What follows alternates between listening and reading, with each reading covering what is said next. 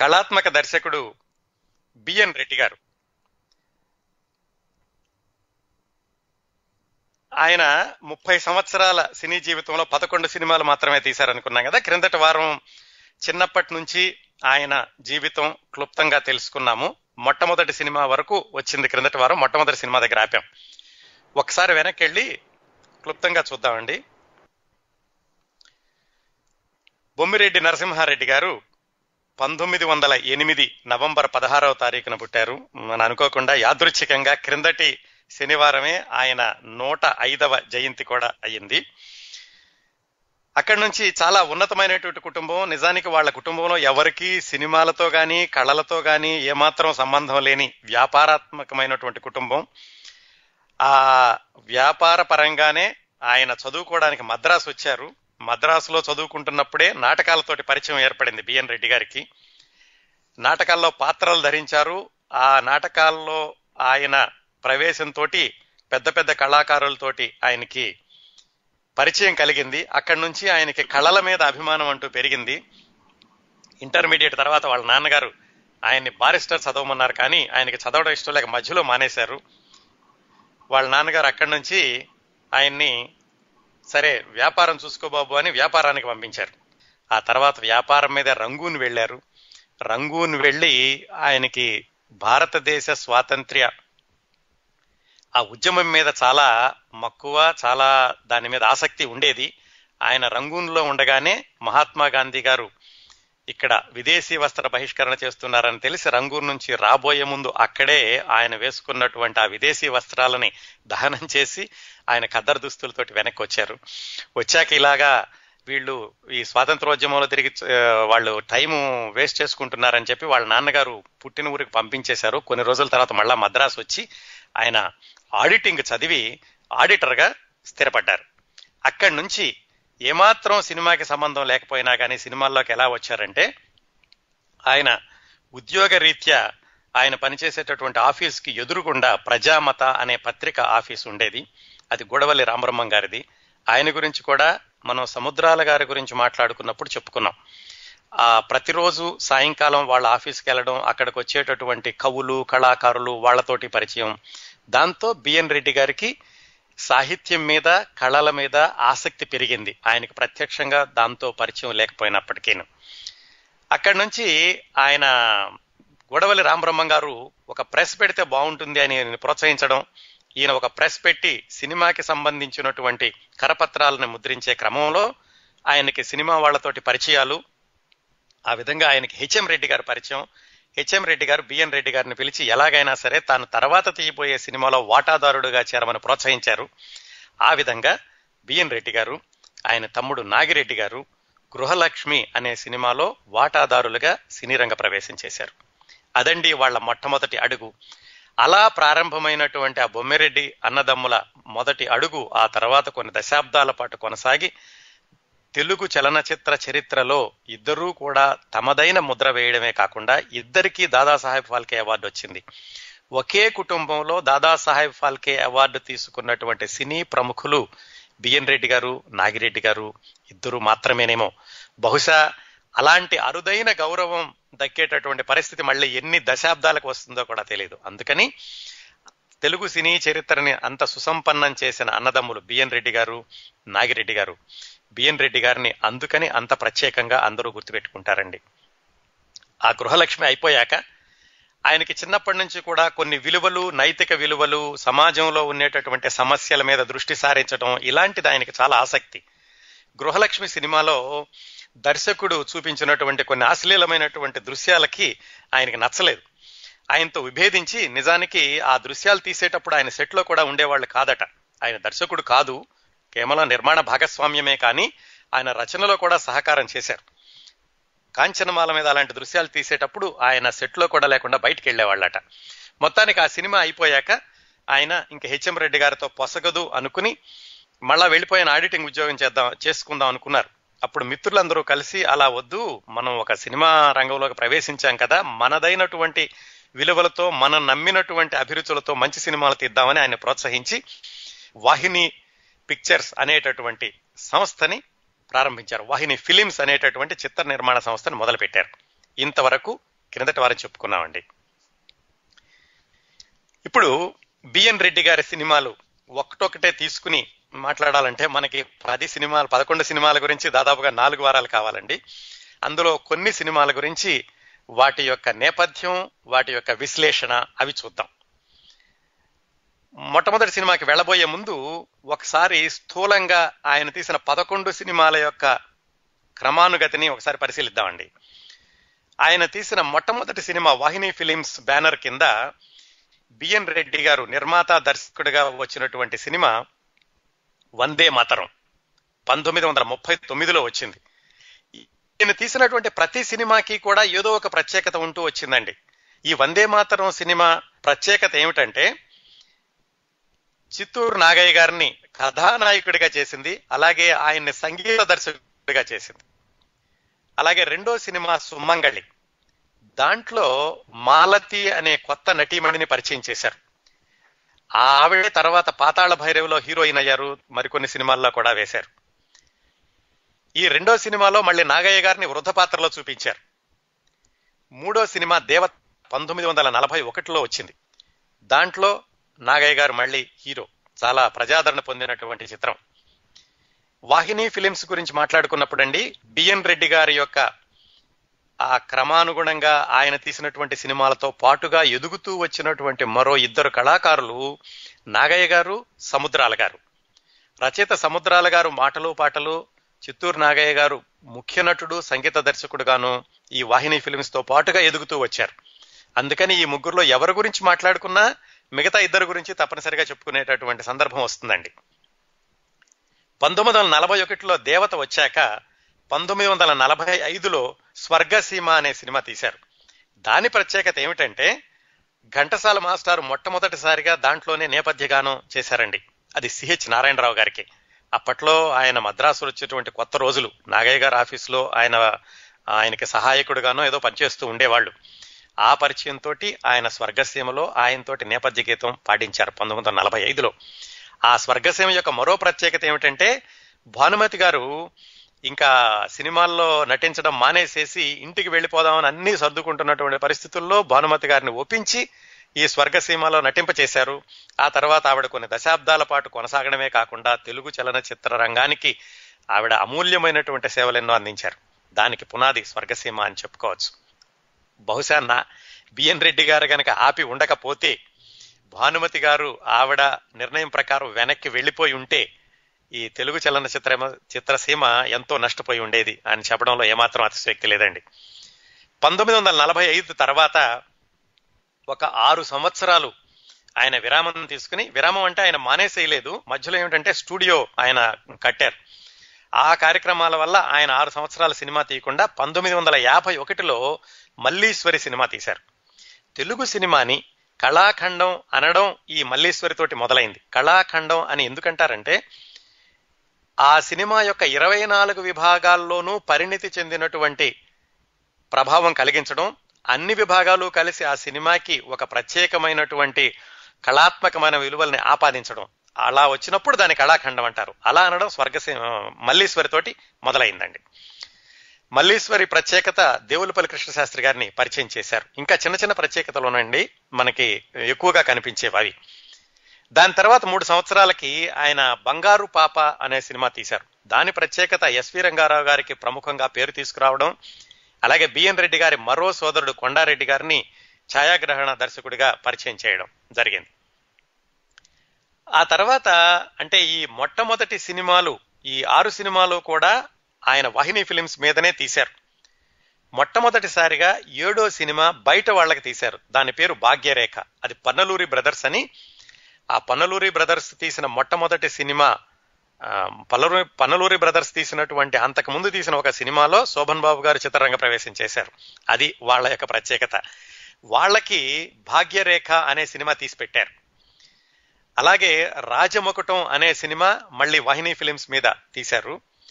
మళ్ళా పూజాఫలం అనే సినిమా పంతొమ్మిది వందల అరవై నాలుగు బయట వాళ్ళకి తీసి పెట్టారు పంతొమ్మిది వందల అరవై ఏడులో రంగుల రాట్నం సినిమా మళ్ళీ వాహిని ఫిలిమ్స్ మీద తీశారు. దాంట్లో చంద్రమోహన్ గారిని పరిచయం చేశారు.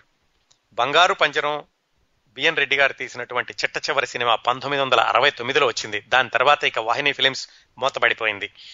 మొత్తం ఈ పదకొండు సినిమాలు తీసుకుంటే ఆయన ఒకే ఒక్క జానపదం తీశారండి. అది రాజమొకటం. అలాగే ఆయన బయట వాళ్ళకి తీసిపెట్టిన సినిమాలు రెండే రెండు. అదేమిటి? భాగ్యరేఖ పూజాఫలం. ఈ రెండు సినిమాలు తప్ప తొమ్మిది సినిమాలు కూడా వాహిని ఫిలిమ్స్ బ్యానర్ మీదే తీశారు. వాటిలో ఒకే ఒక్క జానపదం. ఇప్పుడు ఆయన తీసిన మొట్టమొదటి సినిమా వందే మాతరం గురించి సంక్షిప్తంగా చూద్దాం. గృహలక్ష్మిలో ఆయనకి హెచ్ఎం రెడ్డి గారితోటి అభిప్రాయ భేదాలు వచ్చాక ఆయన ఏమంటున్నారంటే సమాజంలో ఉన్నటువంటి ఆ ఆ సమయంలో సమాజంలో ఉన్నటువంటి కొన్ని దురాచారాలని నిరసిస్తూ సినిమా తీయాలి అనిపించింది. అప్పట్లో అంటే పంతొమ్మిది వందల ముప్పై తొమ్మిది ప్రాంతాల్లో ఉన్నటువంటి దురాచారాలు ఏమిటండి? నిరుద్యోగం వరకట్నం. అవి చాలా చాలా చాలా దశాబ్దాలు కొనసాగినాయి అనుకోండి అవే. అప్పట్లో ఉన్న సమస్యలు దురాచారాలు అనేకుంటే సమస్యలు అంటే సరిపోతుంది అప్పట్లో ఆ సమాజంలో ఉన్నటువంటి పెద్ద సమస్యలు నిరుద్యోగం వరకట్నం. ఆ రెండిటిని నిరసిస్తూ వాటి చుట్టూ తా కథ అల్లుకుని వందే మాత్రం సినిమాని బిఎన్ రెడ్డి గారు మొట్టమొదటిసారిగా దర్శకత్వం వహించారు. దాంట్లో నాగయ్య గారు మొట్టమొదటిసారిగా కథానాయకుడిగా నటించడమే కాకుండా ఆయన సంగీతం కూడా సమకూర్చారు. తెలుగు సినిమా చరిత్రలో నుండి ఈ వందే మాత్రం యాభయో సినిమా అంటే Telugu cinema Telugu talkie cinema పంతొమ్మిది వందల ముప్పై ఒకటి ముప్పై రెండులో మొదలైతే ఈ సినిమా నిర్మించినటువంటి పంతొమ్మిది వందల ముప్పై ఎనిమిది ముప్పై తొమ్మిది ప్రాంతాల్లో చూసుకుంటే అప్పటి వరకు కేవలం యాభై సినిమాలు మాత్రమే వచ్చినాయి. గూడవల్లి రామబ్రహ్మం గారు తీసిన మాలపే బహుశా మూడవ సాంఘిక చిత్రం అనుకుంటాను. నాలుగో సాంఘిక చిత్రం సాంఘిక చిత్రం గృహలక్ష్మి అవుతుంది. ఆ లెక్కలో చూసుకుంటే కనుక వందే మాత్రం ఐదవ సాంఘిక చిత్రం అవ్వాలి. ఈ మొత్తం తెలుగు చలనచిత్ర చరిత్రలోనేనండి. ఆ సినిమాని బిఎన్ రెడ్డి గారు మొట్టమొదటిసారిగా సమాజంలో ఉన్నటువంటి సమస్యలని ఆయన వాటిని ఎక్కువగా చూపిస్తూ తీద్దాం అనుకున్నారు. అది ఎలా మొదలైందంటే అసలు ఈ సినిమా బిఎన్ రెడ్డి గారు ఎప్పుడో ఒక నవల రాసుకున్నారండి. దాని పేరు మంగళసూత్రం. ఆ నవలని సినిమాగా తీద్దాం అనుకున్నారు. నిజానికి ఈ సినిమా మొదలుపెట్టినప్పుడు వందే మాత్రం ఆ సినిమాలో ముఖ్య పాత్ర ధరించే వారెవరికి కూడా అంతవరకు సినిమాల్లో ఎక్కువ ప్రవేశం లేదు. ఒక గృహలక్ష్మి తప్ప. నాగయ్య గారికి రెండో సినిమా. బిఎన్ రెడ్డి గారు మొదటి సినిమా చూడనైతే చూశారు కానీ ఆయన దర్శకత్వం చేయడం అంతకుముందు ఏమాత్రం అనుభవం లేకుండా చేయడం ఇదే మొట్టమొదటిసారి. సముద్రాల రాఘవాచారి గారికి కూడా ఇది మూడో సినిమా మాత్రమే. అట్లా వీళ్ళెవరూ సినిమాలతో సంబంధం లేకుండా వచ్చి ఒక మంచి సినిమా తీద్దాం అనుకున్నాళ్ళు. మరి వీళ్ళకి ఎవరైనా అనుభవం ఉన్న వాళ్ళు తోడు ఉండాలి కదా? వాళ్ళిద్దరూ ఎవరంటే కె. రామనాథ్ అని కెమెరామ్యాన్ అలాగే సౌండ్ రికార్డిస్ట్ ఏకే శేఖర్. వాళ్ళిద్దరూ వీళ్ళకి వెన్నుదండుగా నిలిచారు. వాళ్ళిద్దరికీ అంతకుముందు చాలా సినిమాలతో అనుభవం ఉంది. ఈ రామనాథ్ అన్న ఆయన మలయాళి కాకపోతే తెలుగు బాగా నేర్చుకున్నారు. ఆ తర్వాత రోజుల్లో బిఎన్ రెడ్డి గారి సినిమాలకి కేవి రెడ్డి గారి సినిమాలకు కూడా స్క్రీన్ ప్లే రాయడంలో ఈ రామ్నాథ్ గారి పాత్ర ఎంతైనా ఉంది అంటారు. ఈ రామ్నాథ్ గారి యొక్క అనుభవంలోనూ ఆయన సాహచర్యంలోనే బిఎన్ రెడ్డి గారు కేవీ రెడ్డి గారు కూడా ఇంత చక్కటి స్క్రీన్ ప్లే రాయడం అనేది నేర్చుకున్నారు అని చాలామంది చెబుతూ ఉంటారు. ఆ నేర్చుకున్న తర్వాత మళ్ళా ఎవరి పాఠశాలలో వాళ్ళు బిఎన్ రెడ్డి గారు ఆయన సొంత పంధాలను కేవీ రెడ్డి గారు ఆయన సొంత పంధాలను మంచి మంచి సినిమాలు తీసుకుంటూ వెళ్ళారు. ఇలా మొదలైనటువంటి వందే మాత్రం అసలు కథ ఏమిటంటే చాలా విచిత్రంగా ఉంటుంది. వందే మాత్రం అన్న పేరు చూస్తే ఇదేదో స్వాతంత్రోద్యమానికి సంబంధించింది అనిపిస్తుంది.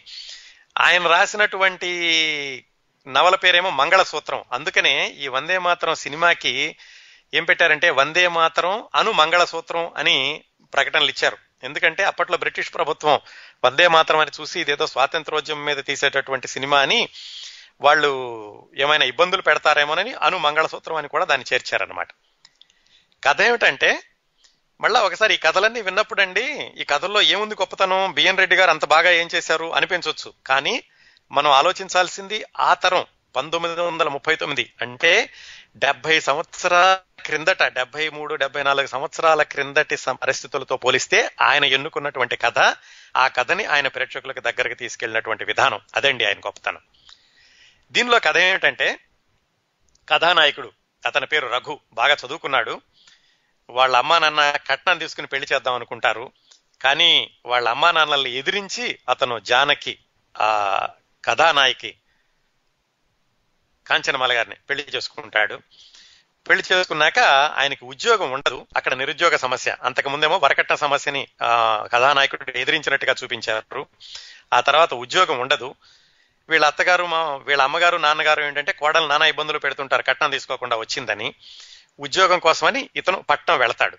పట్నంలో ఉద్యోగం వెతుక్కుంటూ ఉండగా ఇక్కడ పల్లెటూళ్ళు ఏమవుతుందంటే అత్తామామలు పెట్టేటటువంటి బాధలు భరించలేక ఈయన భార్య ఇంట్లో నుంచి బయటకు వెళ్ళిపోతుంది. ఈయన సిటీలో ఉద్యోగం వెతుక్కుంటూ ఉంటాడు ఉద్యోగం రాదు. చివరికి ఏమవుతుందంటే ఒక లాటరీ టికెట్ కొంటాడు. లాటరీ టికెట్ కొంటున్నప్పుడు ఆయన పేరు ఏమిటి అని అడిగితే వందే మాత్రం అని చెప్తాడు. ఆ విధంగా ఈ సినిమాకి వందే మాత్రం పేరు వచ్చిందండి. లాటరీ టికెట్ కొంటే దాంట్లో యాభై వేలు బహుమతి వస్తుంది. అప్పట్లో యాభై వేలు అంటే కొన్ని కోట్ల కిందక ఆ యాభై వేల బహుమతి తీసుకుని ఇంటికి వెళ్తాడు. ఇంటికి వెళ్ళేసరికి భార్య ఉండదు. ఎందుకంటే అప్పటికే భార్య ఇల్లు వదిలేసి వెళ్ళిపోయింది. అత్త మామళ్ళ ఆరాళ్ళు తట్టుకోలేక. ఇతను చాలా బాధపడి మళ్ళా వెనక్కి వచ్చేసేసి బస్తీకి బస్తీలో ఒక ఫ్యాక్టరీ పెడతాడు. ఆ ఫ్యాక్టరీ పెట్టడంలో ఆయన స్నేహితురాలు ఒక అమ్మాయి సహాయం చేస్తుంది. ఇలా వీళ్ళు ఉంటూ ఉండగా ఇల్లు వదిలేసినటువంటి ఆయన భార్య మళ్ళా సిటీకి వచ్చింది. సిటీకి వచ్చి ఆవిడకు ఒక కొడుకు. ఆ కొడుకుతోటి ఆవిడ పూలు అమ్మి జీవిస్తుంది. పూలు అమ్మి జీవించడం అంటే మాకు ఇప్పుడు కొంచెం నవ్వొస్తూ ఉంటుంది కానీ ఆ రోజుల్లో అలాగే ఉండేదండి. ఆ కొడుకుతోటి పూలదండలు అమ్మిస్తూ ఉండేది. ఆ కొడుకుని కథానాయకుడు ఆ కథానాయకుడి స్నేహితురాలు ఫ్యాక్టరీ నడిపే వాళ్ళు చూస్తారు. వాళ్ళకి దగ్గర అవుతాడు. అప్పుడు ఆ పూలమ్మేటటువంటి ఆయన అసలు భార్య వీళ్ళని చూసి అపార్థం చేసుకుంటుంది వీళ్ళిద్దరిని. తర్వాత తెలుస్తుంది వీళ్ళిద్దరూ కేవలం స్నేహితులు మాత్రమే ఫ్యాక్టరీ నడుపుతున్నారని మళ్ళీ అందరూ దగ్గర అవుతారు. ఇదండి కథ. ముఖ్యంగా మొదట్లో వరకట్న సమస్య ఎదిరించడం నిరుద్యోగ సమస్య ఆ తర్వాత బస్తీకి వెళ్ళడం అక్కడ లాటరీ తగలడం మళ్ళా మధ్యలో భార్యాభర్త విడిపోవడం మళ్ళీ కలుసుకోవడం. ఇది టికెట్గా చూస్తే కథ అలా ఉంటుంది. మరైతే దీనిలో ఎందుకు ఆ సినిమా ఎందుకు అంతగా ఆకర్షించింది అంటే బిఎన్ రెడ్డి గారు కథని చెప్పేటటువంటి విధానం దీంట్లో. దాన్ని స్క్రీన్ ప్లే అంటే ఒక దృశ్యం తర్వాత ఇంకో దృశ్యం చూపించడంలో ఆయన చూపించినటువంటి నేర్పరితనం. ఇంకొకటి సముద్రగాలు సముద్రాల గారు రాసినటువంటి సంభాషణలు ఇవన్నీ కలిసి దీనిని ఆ రోజుల్లోనే కాకుండా ఆ తర్వాత కొన్ని దశాబ్దాల వరకు కూడా చక్కటి సినిమా ప్రేక్షకులందరూ మెచ్చుకునేలాగా చేసినాయి. ఇప్పుడు కూడా తెలుగు సినిమా గురించి మాట్లాడితే మొదటి రోజుల గురించి మాట్లాడితే వందే మాత్రం గురించి చెప్పుకోకుండా ఉండరండి దాంట్లో చక్కటి సంభాషణలు కొన్ని కొన్ని చూద్దాం. ఎలాంటి రాశారు? ఎందుకు ప్రేక్షకులకు అంతగా నచ్చింది అనేది. ఈ ఇంట్లో నుంచి ఇల్లు వదిలేసి వెళ్ళిపోయినటువంటి ఈయన భార్య కొడుకు ఉన్నాడు కదా ఆ కొడుకు అడుగుతాడు అదృష్టం అంటే ఏమిటి? అని అడిగినప్పుడు ఆ తల్లి చెబుతుంది మనలాంటి దరిద్రులకు దూరంగా ఉండేదే అదృష్టం అని చెప్తుంది. ఇవన్నీ ఏంటంటే భావగర్భితమైనటువంటి సంభాషణలు అంటారు అవి. అలాగే బాధతో కూతురు ఇంటికి వచ్చినప్పుడు ఆ, తండ్రి అడుగుతాడు నీ కాల్లో ముళ్ళు గుచ్చుకుంటే నా మనసులో గుచ్చుకుంటున్నందు గుచ్చుకుంటున్నట్టు ఉంటుంది తల్లి అని. అలాగే భార్య లేకుండా ఇంట్లో అడుగు పెట్టినటువంటి హీరో కూలిపోయిన ఆశా శిథిలాల్లోంచి నా హృదయం రోధిస్తోంది నాన్న అని తండ్రితో అంటాడు. ఇలాంటి మాటలన్నీ చాలా బరువుగా ఉండి పైగా సాంఘిక సినిమాలు చాలా తక్కువగా వచ్చినాయి కదా. అందుకని ఇలాంటి సంభాషణలతో సాగినటువంటి సినిమా ఆ దృశ్యాలు ప్రేక్షకుల్ని బాగా ఆకర్షించినాయి ఆ రోజుల్లో. ఇంకోటండి బిఎన్ రెడ్డి గారు మొట్టమొదటి సినిమా నుంచి కూడా సినిమా తీయడంలో ఎంత సున్నితంగా ఆలోచించేవాళ్ళు అంటే ఆయన అనుకున్నది రాబట్టడానికి ఎంత కృషి చేసేవాళ్ళు అనడానికి ఒక ఉదాహరణ. పంతొమ్మిది వందల డెబ్బై మూడులో ఆ తర్వాత చాలా సంవత్సరాలకు ఆయన సినిమాలు తీయడం మానేశాక ఆయన్ని ఒక ఆయన ఇంటర్వ్యూ చేసినప్పుడు చెప్పారు. ఈ సినిమాలో ఒక దృశ్యం ఉంటుంది. ఏమిటంటే తల్లి కొడుకులు చాలా రోజుల తర్వాత ఇద్దరు కలుసుకుంటారు. వేరైపోయి మళ్ళా కలుసుకున్నప్పుడు అమ్మ అంటూ అబ్బాయి ఆనంద్ అంటూ తల్లి రెండు వైపుల నుంచి వచ్చి ఒకళ్ళనొకళ్ళు కౌగలించుకోవాలి. తల్లి కొడుకులు. అది దృశ్యం. అట్నుంచి ఒకళ్ళు ఇటు నుంచి ఒకళ్ళు వచ్చేటప్పుడు చూపించేటప్పుడు ఎలా చూపిస్తారు? ఒకళ్ళ మొహం క్లోజప్ చూపిస్తారు. మళ్ళా యువతల వాళ్ళ మొహం క్లోజప్ చూపిస్తారు. తల్లి క్లోజప్ కొడుకు క్లోజప్ దగ్గర దగ్గరకు రావాలి. ఎంత సున్నితంగా ఆలోచించారంటే బిఎన్ రెడ్డి గారు. అలా దగ్గరకు వచ్చినప్పుడు ఎలా ఉండాలి? ఒకళ్ళ మొహం ఒకళ్ళకి ఆ, సంతోషం పెరగాలి దగ్గరకు వచ్చిన కొద్దీ. అందుకని ఒక్కొక్క షాట్ తీసేటప్పుడు మళ్ళా తర్వాత షాట్ దగ్గరగా తీసేటప్పుడు ఆ మేకప్లో కాంతిని పెంచేవాళ్ళట. మేకప్ కొంచెం కొంచెం బ్రైట్గా వేసి ఆ తర్వాత దగ్గరకు వచ్చిన షాట్లో ఇంకొంచెం మేకప్ బ్రైట్గా వేసి మనకు చూసేటప్పుడు కూడా ఏంటంటే ఆ మొహంలో ఒకళ్ళకొకళ్ళు దగ్గరైన కొద్దీ సంతోషం పెరుగుతోంది అనేటటువంటి విషయం చెప్పకుండానే తెలుస్తుంది అనమాట అంత జాగ్రత్తగా చూసేవాళ్ళండి. ఇలాంటివన్నీ కూడా మనకు తెలియకపోవచ్చు. ఏది సినిమా చూసేటప్పుడు తెలియకపోవచ్చు కానీ ఇలాంటివన్నీ చూసేటప్పుడు ఏమాత్రం అప్రయత్నంగానే ప్రేక్షకుల హృదయాల మీద ముద్ర వేస్తుంది. అందుకనే ఆ సినిమాలు చాలా బాగున్నాయి అనిపిస్తూ ఉంటుంది. అంత జాగ్రత్తగా తీసేవాళ్ళండి బిఎన్ రెడ్డి గారు. ఇవన్నీ కూడా ఈ సినిమా ఒక సినిమా ఎందుకు గొప్ప సినిమా అవుతుందంటే అంటే మనకి తెలియనటువంటి విషయాలు ఎన్నో ఇలా వెనకాల సాంకేతికంగా ఉండి ప్రేక్షకుడిని ఆ కథలోకి తీసుకెళ్ళడం వల్ల తెలుస్తూ ఉంటుందండి. ఈ సినిమా తీసినప్పుడు ఇందులో హీరో తను వచ్చినటువంటి పట్టాని అంటే డిగ్రీని చించేయడం ఉంటుంది. అది చూసి సెన్సార్ వాళ్ళు అభ్యంతరం చెప్పారట. ఇలా హీరో పట్టాన్ని చించేయడం చూపిస్తే గనక సమాజంలో ఆ యూనివర్సిటీకి వ్యతిరేకంగా చూపించినట్టు ఉంటుంది ఈ దృశ్యాన్ని కత్తిరించండి అని. అప్పుడు దర్శకుడు వాళ్ళకి వివరించారట ఇది యూనివర్సిటీకి వ్యతిరేకంగా కాదు తనలో వచ్చినటువంటి నిరాశ నిరుద్యోగం మీద ఉన్నటువంటి నిరాశతోటి ఆయన చేసిన పని అని వాళ్ళని ఒప్పించగలిగి ఏమాత్రం సెన్సార్ వాళ్ళ యొక్క కట్స్ లేకుండా ఆ సినిమా విడుదలైంది.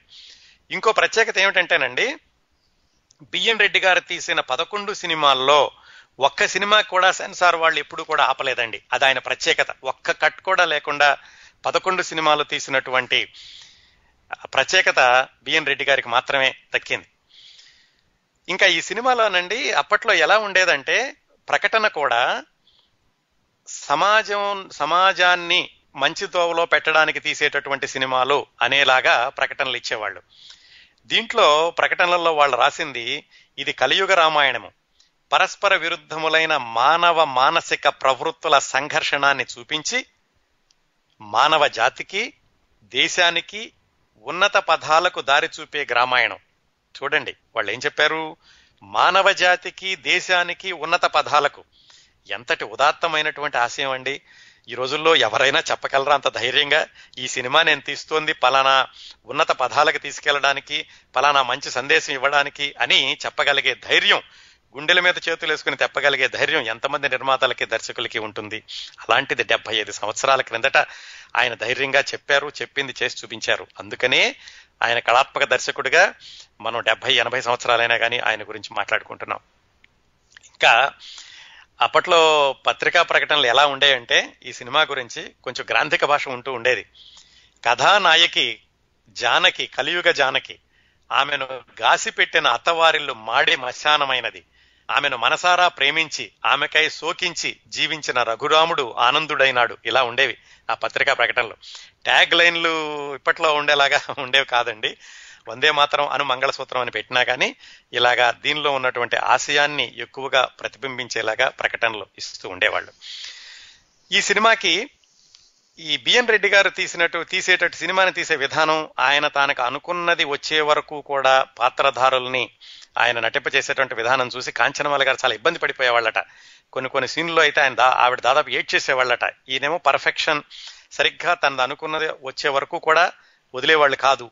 కాంచనమాల గారేమో అభినయం తక్కువ ఆవిడ అందంతో పైకి వచ్చారు కానీ అభినయంలో అంత ఎక్కువ ఆవిడ అనుభవం ఉన్నవాళ్ళు కాదు. అందుకని చాలాసార్లు ఇబ్బంది పడేవాళ్ళట. అందుకే ఈ సినిమా తర్వాత మళ్ళా బిఎన్ రెడ్డి గారి సినిమాల్లో కాంచనమాల గారు ఎక్కువగా నటించలేదు. ఈ సినిమాకే కమలాకర్ కామేశ్వరరావు గారు గృహలక్ష్య సినిమాతో ప్రవేశించి ఈ సినిమా కూడా ఆయన సహాయ దర్శకుడిగా కొనసాగారు. కేవీ రెడ్డి గారు ప్రొడక్షన్ డిపార్ట్మెంట్లోకి వచ్చారు. ఇది మాయాబజార్ తీసిన కేవీ రెడ్డి గారు దర్శకత్వ శాఖలో కాదు ప్రొడక్షన్లో పనిచేస్తూ ఉండేవాళ్ళు. ఆయన గృహలక్ష్మి సినిమాలో కేవలం క్యాషియర్ గారు మాత్రమే ఉన్నారన్నమాట. అదండి ఈ వందే మాతరం సినిమా యొక్క కొన్ని కొన్ని విశేషాలు దాని యొక్క విశ్లేషణ. ఈ సినిమా ఏక పంతొమ్మిది వందల ముప్పై తొమ్మిదిలో ఇంకా బిఎన్ రెడ్డి గారికి సమాజంలో ఉండేటటువంటి మరొక దురాచారం ఆ రోజుల్లో సమస్య ఏమిటంటే వితంతు వివాహం. దానిని ఎక్కువగా చూపిస్తూ ఒక సినిమా తీయాలి అనిపించింది. ఈ సినిమా వచ్చినటువంటి మరుసటి సంవత్సరమే ఆయన సుమంగళి అనే సినిమా తీశారు. దాంట్లో ఏంటంటే ఈ వితంతు వివాహాలని నిరసిస్తూ ఉండేటటువంటి కథ. అది ఎలా ఉంటుందంటే ఈ కథ మనం ఈ రోజుల్లో ట్రయాంగులర్ లవ్ స్టోరీ అంటాను చూడండి. అలాంటి వాటికి మొదలు బహుశా ఈ సినిమా అని చెప్పుకోవచ్చేమో సుమంగళ సినిమా. దీంట్లో కూడా ఏమిటంటే ఒక హీరో ఉంటాడు. హీరో నాగయ్య గారు కాదండి. నాగయ్య గారిని దీంట్లో ఆయన ఒక వృద్ధ పాత్రలో చూపించారు. గిరి అని ఆయన హీరో అన్నమాట దీంట్లో. ఆయన ఏమిటంటే సిటీలో చదువుకుంటూ ఉంటాడు. సిటీలో ఐఏఎస్ కూడా ఆయన సెలెక్ట్ అవుతాడు. సిటీలో చదువు పూర్తి చేసి ఇంటికి వస్తాడు. ఇంటి దగ్గర ఆయన మరదలు ఒక అమ్మాయి ఉంటుంది. మరదలంటే సహజంగానే వరస అవుతుంది కంటే అమ్మాయి ఇతని మీద మనస్సు పెంచుకుంటూ ఉంటుంది. కాకపోతే ఇతనికి సిటీలో పనిచేసేటప్పుడు అక్కడ ఒక స్నేహితురాలు ఉంది. ఆ స్నేహితురాల్ని అతను ప్రేమిస్తాడు. కాకపోతే ఆ స్నేహితురాలు బాల వితంతువు ఆ విషయం ఆ అమ్మాయికి కూడా తెలీదు. చాలా చిన్నప్పుడే పెళ్ళి చేశారు. అట్లా సిటీలో ఆయనకు ఒక మిత్రురాలు ఉంది. ఇంటికి వచ్చేసరికి మరదలు ఈయన్ని ఎలాగో స- వరస అయినాడు కాబట్టి ఇతనంటే మనసు పడుతూ ఉంటుంది. అలా ఆ స్నేహితురాలని కూడా పల్లెటూరు తీసుకొచ్చినప్పుడు ఈ మరదలకి తెలుస్తుంది ఇతను ఇంకొక అమ్మాయిని ఇష్టపడుతున్నాడు అని. ఈలోగా ఆ సిటీలో ఉన్నటువంటి మిత్రురాలికి కూడా తెలుస్తుంది ఇతనికి ఒక మరదలు ఉంది అని. అప్పుడు ఒకళ్ళకొకళ్ళు త్యాగం చేసుకుంటూ ఉంటారు. చిట్ట చివరిలో ఏమిటంటే మరదలు ఆ, తన ప్రాణత్యాగం చేసి ఆ బావని ఆయన ప్రేమించేటటువంటి అమ్మాయి చేతిలో పెట్టి ఆ అమ్మాయి మరణిస్తుంది. ఇది కథ. ఇందులో ఏమిటంటే బాల వితంతువు అయినటువంటి ఆ అమ్మాయికి మళ్ళీ పె- పెళ్ళి చేయడం అనేది ఆ రోజుల్లో విప్లవాత్మకం. ఎందుకంటే వితంతు వివాహాలు బాల్య వివాహాలు బాల్య వివాహాలు ఎక్కువగా ఉండి వితంతు వివాహాలు లేకపోవడం అనేది ఆ రోజుల్లో పెద్ద దురాచారం. దాన్ని వీరేశలింగం గారు ఎత్తిరారు. దానికి ఉద్యమంలాగా చేపట్టి ఆయన వితంతు వివాహాలను ప్రోత్సహించి ఆయన కూడా అలాగే చేసుకున్నారు. ఆ రోజుల్లో వచ్చినటువంటి సినిమా ఈ సుమంగళి. కథ కూడా అలాగే తీశారు. కాకపోతే ఏంటంటే ఈ సినిమా ప్రేక్షకుల ఆదరణని చూ చూరగొనలేదు. దాదాపుగా వీళ్ళకి వందే మాతరం సినిమాలో వచ్చినటువంటి డబ్బులన్నీ కూడా దీంతో తుడిచిపెట్టుకుపోయినాయటండి. ఎందుకు అలా జరిగింది అంటే ఈ ట్రయాంగులర్ లవ్ స్టోరీ చాలా ఒకళ్ళనొకళ్ళు ప్రేమించుకోవడం ప్రేమించుకుని ఒకళ్ళనొకళ్ళు త్యాగం చేయడం ఇలాగైనా కానీ ఎందుకైనా కానీ మొత్తానికి బిఎన్ రెడ్డి గారి యొక్క దర్శకత్వ ప్రతిభ ప్రేక్షకులను అంతగా అలరించలేకపోయింది. దీనికి కూడా నాగయ్య గారే సంగీతం సమకూర్చారండి. ఆయన వేసింది వృద్ధ పాత్ర. నిజానికి ఆయన వృద్ధ పాత్ర వేసేటప్పుడు బిఎన్ రెడ్డి గారి దగ్గర కళ్ళనీళ్ళ పర్యంతం అయ్యారట. ఏమండి వందే మాత్రంలో హీరోగా వేశాను మళ్ళీ వెంటనే నన్ను ముసలి పాత్ర వేయమంటున్నారని. కానీ బిఎన్ రెడ్డి గారు మాత్రం ఈ పాత్ర మీకు చాలా మంచి పేరు తెచ్చి పెడుతుంది అని చెప్పి బలవంతంగా ఆయనతో పాత్ర వేయించారు. మళ్ళా తర్వాత సినిమాలో నాగయ్య గారు హీరో అయ్యారనుకోండి. అట్లా ఉండేవాళ్ళండి హీరోలు అనగానే ఏంటంటే నాకు ఇలాంటి పాత్రే కావాలి ఒక మూసలోనే ఉండాలి అనేటటువంటి భావాలు ఇంకా పెరగని రోజులు. నిజానికి ఈ సినిమాలో నాగయ్య గారు వేసినటువంటి పాత్ర వీరేశలింగం గారి పాత్రకి చాలా దగ్గరగా ఉంటుంది. అందుకని ఈ సినిమాలో నాగయ్య గారి యొక్క నటన చూసి అప్పట్లో బాబురావు పటేల్ అని ఒక ఆయన ఉండేవాళ్ళు. ఏది సినిమా విమర్శకుడండి. ఆయన ఈయన గురించి చాలా అద్భుతంగా రాసి పాల్ ముని ఆఫ్ ఇండియా అన్నారట. నాగయ్య గారికి సమకాలికుడుగా పాల్ ముని అని ఒక నటుడు ఉండేవాడు పాశ్చాత్య నటుడు. ఆయనకి లూయి పాశ్చర్ అనే సినిమాలో నటించినందుకు ఆస్కార్ అవార్డు కూడా వచ్చిందండి. ఆయనతోటి పోల్చారు నాగయ్య గారిని. ఇంకా బిఎన్ రెడ్డి గారు ఎంత జాగ్రత్తగా చూసుకునే వాళ్ళంటే నాగయ్య గారికి వేసేటటువంటి విగ్గు ప్యారిస్ నుంచి తెప్పించారటండి. పూర్తిగా ఆయనకి వీరేశలింగం గారి లాగా కనపడడానికని ఒక తెల్లటి విగ్గు తెప్పించి దానికని వేశారట. అలాగే ఇందులో పాటలు కూడా చాలా ప్రేక్షకుల్ని ఆకర్షించినాయండి ఆ రోజులను. ఈ ఏం చెప్పారంటే ఈ సుమంగళి సినిమాకి ఇందాక మనం వందే మాతరం సినిమాకి ఎలాగైతే ఈ సమాజానికి జాతికి ప్రగతి పదాన్ని చూపిస్తుందని చెప్పారో దీంట్లో నాగయ్య గారి గొంతుతోటి కొన్ని మాటలు చెప్పించారన్నమాట సినిమాకి మొదట్లో. ఏమిటంటే దయలేని సంఘానికి అర్థం లేని కర్మకు దాసులై జీవచ్ఛవాలై బ్రతికే అభాగ్య అనాథ హిందూ బాలికలకు ఈ సుమంగళి చిత్రం అంకితం.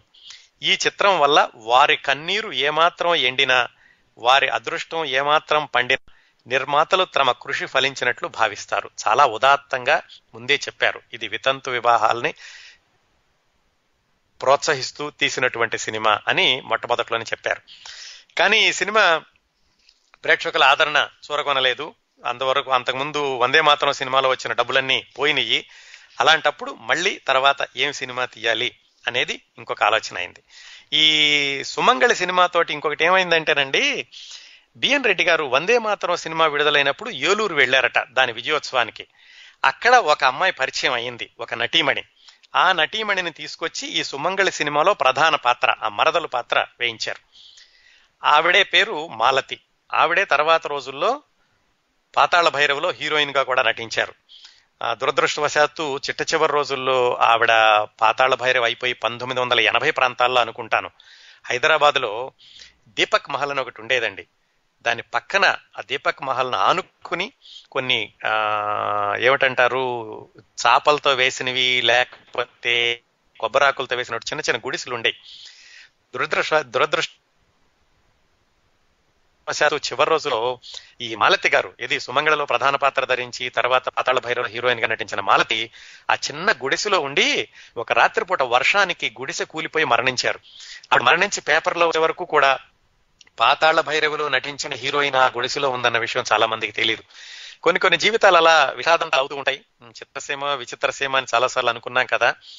మనకి తారాపదంలో వెళ్ళిపోయే వాళ్ళు కొంతమంది కనిపిస్తుంటారు రాలిపోయిన వాళ్ళు చాలా మంది కనిపించకుండా ఉంటారు. వాళ్ళల్లో ఒకళ్ళు ఈ సుమంగళిలో మొట్టమొదటిసారిగా ప్రధాన పాత్ర ధరించిన మాలతి గారు. అవండి సుమంగళ చిత్ర విశేషాలు. దీని తర్వాత సుమంగళ తర్వాత ఏం చేశారంటే మరి సినిమా ప్రొడక్షన్ కొనసాగించాలి కదా దేవత అని ఒక సినిమా తీశారు. ఆ కథ రాసింది కెమెరామ్యాన్ రామ్నాథ్ గారు. ఇది స్క్రీన్ ప్లే విషయంలో బిఎన్ రెడ్డి గారికి సహాయం చేశారని చెప్పుకున్నాం కదా ఆయన రాసిన కథ. నిజానికి బిఎన్ రెడ్డి గారు ఆ రోజుల్లో ఈ కథ తీశారంటే చాలా ఆశ్చర్యంగా ఉంటుంది. కాకపోతే ఈ కథను తీసి కూడా ఆయన దాన్ని ఒక ఒక కళాఖండం లాగా అంటే ఒక క్లాసికల్ సినిమాగా పెట్టారు ఇలాంటి కథను కూడా కథ చూస్తే ఆశ్చర్యంగా ఉంటుందని చెప్పాను కదా కథ ఏమిటంటే ఇందులో హీరో ఇంగ్లండ్లో చదువుకుంటాడు. ఇంగ్లండ్లో చదువుకుని సొంత ఊరు వస్తాడు అతని పేరు వేణు. అది మళ్ళీ నాగయ్య గారు. సొంత ఊరు వచ్చి సొంత ఊళ్ళో వాళ్ళ ఇంట్లో ఒక పని మనిషి ఉంటుంది. ఆ పని మనిషి అతన్ని ఆకర్షిస్తుంది. ఆకర్షించినప్పుడు తప్పు చేస్తాడు. ఆ పని మనిషిని అక్కడ వదిలేసి మళ్ళీ ఆయన బారిస్టర్గా ప్రాక్టీస్ పెట్టడానికి మద్రాసు వెళ్తాడు. మద్రాసులో వాళ్ళ మేనమామ గారు. మేనమామ గారికి ఒక అమ్మాయి. మేనమామ గారికి ఏమిటంటే ఇతనికి ఇచ్చి పెళ్ళి చేయాలని అమ్మాయిని. ఎందుకు ఇతను ఫారిన్ నుంచి వచ్చాడు కాబట్టి. ఆ అమ్మాయికి వేరే అతని మీద మనసు అవుతుంది. ఈలోగా పల్లెటూళ్ళలో ఈ పని మనిషి గర్భవతి అయ్యింది అని ఆ పని మనిషి తండ్రికి తెలిసి ఆ తండ్రి ఇంట్లో నుంచి వెళ్ళగొడతాడు. ఆ పని మనిషి ఏది మన కథానాయకుడి వల్ల గర్భవతి అయిన పని మనిషి తమ్ముడిని వెంట పెట్టుకుని సిటీకి వస్తుంది. ఇక్కడ సిటీలో మన కథానాయకుడు మేనమామ గారు అమ్మాయిని ఇద్దాం అనుకుంటుంటే ఆ అమ్మాయి వేరే అతనితో వెళ్ళిపోయింది కదా అతనికి తెలిసి ఇంటికి వచ్చేసరికి ఈ పని మనిషి కూడా ఇంట్లో నుంచి వెళ్ళిపోయి ఉంటుంది. అతను మళ్ళీ వెనక్కి వచ్చేసేస్తాడు. ఈ కథానాయకుడి వల్ల గర్భవతి అయినటువంటి పని మనిషి తమ్ముడితో పాటుగా మద్రాసులో తిరుగుతూ అనుకోని పరిస్థితుల్లో వ్యభిచార గృహానికి చిక్కుకుంటుంది. అక్కడి నుంచి బయటపడి మళ్ళా ఆ అమ్మాయికి తినడానికి తినలేక మళ్ళీ వ్యభిచార గృహానికి వెళ్ళినప్పుడు ఆ అమ్మాయి మీద నేరం మోపబడడం అది అబద్ధం అని తెలియడం మళ్ళీ ఈ ఈ ఈ కథాక్రమంలో కథానాయకుడు అమ్మాయిని కలుసుకోవడం తన తప్పు తెలుసుకోవడం మళ్ళీ అమ్మాయిని ఏలుకోవడం. ఇది కథ. ఆ రోజుల్లో పంతొమ్మిది వందల నలభై ఒకటిలో ఇందులో ఉన్నటువంటి కొన్ని కొన్ని కథాంశాలు చూడండి. ఎంత హాఫ్ బీట్గా ఉండేవో. ఏమిటంటే ముందు చదువుకున్న యువకుడు పని మనిషిని మానభంగం చేయడం. అది ఏమాత్రమైనటువంటి నైతిక విలువలకు సంబంధించింది కాదు. ఆ తర్వాత డబ్బులిచ్చి తన నేరాన్ని వదిలించుకోవాలి అనే నీచమైన ఎత్తుగడ. హీరోకి ఏమాత్రం సరిపోయేటటువంటి లక్షణాలు కావు. హీరో అంటే ఉదాత్తంగా ఉండాలి గంభీరంగా ఉండాలి పౌరుషంగా ఉండాలి. కానీ ఇక్కడ హీరో ఒక విలన్ లాగా ప్రవర్తిస్తాడు. ఆ తర్వాత అక్కడ మేనమాం గారు అమ్మాయి ఆ ఒక అతనితోటి వెళ్ళిపోవడం ఇంట్లో నుంచి ఎదిరించేసి కరెక్ట్గా చెప్పాలంటే లేచిపోవడం అంటారు. అలాంటి కథ ఉంది. ఇక్కడ పెళ్ళి కాని అమ్మాయి గర్భవతి అవ్వడం ఈ పని మనిషి మళ్ళీ అక్కడి నుంచి వెళ్ళి వ్యభిచార గృహంలో చిక్కుకోవడం ఇవన్నీ కూడా చూసుకుంటే ఏది కూడా సమాజం అంగీకరించగలిగేటటువంటి పరిస్థితులు కాదు. సమాజం అంగీకరించేటటువంటి సందర్భాలు కాదు. అయినప్పటికీ వీటన్నిటినీ సినిమాలో ఉదాత్తంగా చూపించారు రెడ్డి గారు. అందుకని దేవత సినిమా సూపర్ హిట్ అయిందండి. సుమంగళ సినిమా బాగా ఫెయిల్ అయ్యాక దేవత సినిమా చాలా బాగా ఆడింది. ఇలాంటివన్నీ ఉన్నా కానీ ఆ రోజుల్లో పెళ్ళి కాని అమ్మాయి గర్భవతి అవ్వడం అనేది సెన్సార్ వాళ్ళ అభ్యంతరం చెప్పలేదు. చాలా రోజుల తర్వాత మళ్ళా ఒక ఇరవై సంవత్సరాల తర్వాత ఆయన పూజాఫలం సినిమా తీస్తుంటే అలాంటి దృశ్యాలు ఉన్నందుకు అభ్యంతరం అంటే పూజాఫలంలో లేదనుకోండి ఆ రోజుల్లో సెన్సార్ వాళ్ళ దృష్ట్యా పెళ్ళి కాని అమ్మాయి గర్భవతి అయినట్టు చూపించడం అనేది వాళ్ళు ఒప్పుకోలేదు. కానీ పంతొమ్మిది వందల నలభై ఒకటిలో ఒప్పుకున్నారు. అందుకే చెప్పుకున్నాం కదా ఈ సినిమాల్లో ఎక్కడ కూడా సెన్సార్ కట్స్ లేవు అని చెప్పేసి. ఇలా ఈ సినిమా ఈ దేవత సినిమా. సినిమా మాత్రం అద్భుతంగా ఆడింది.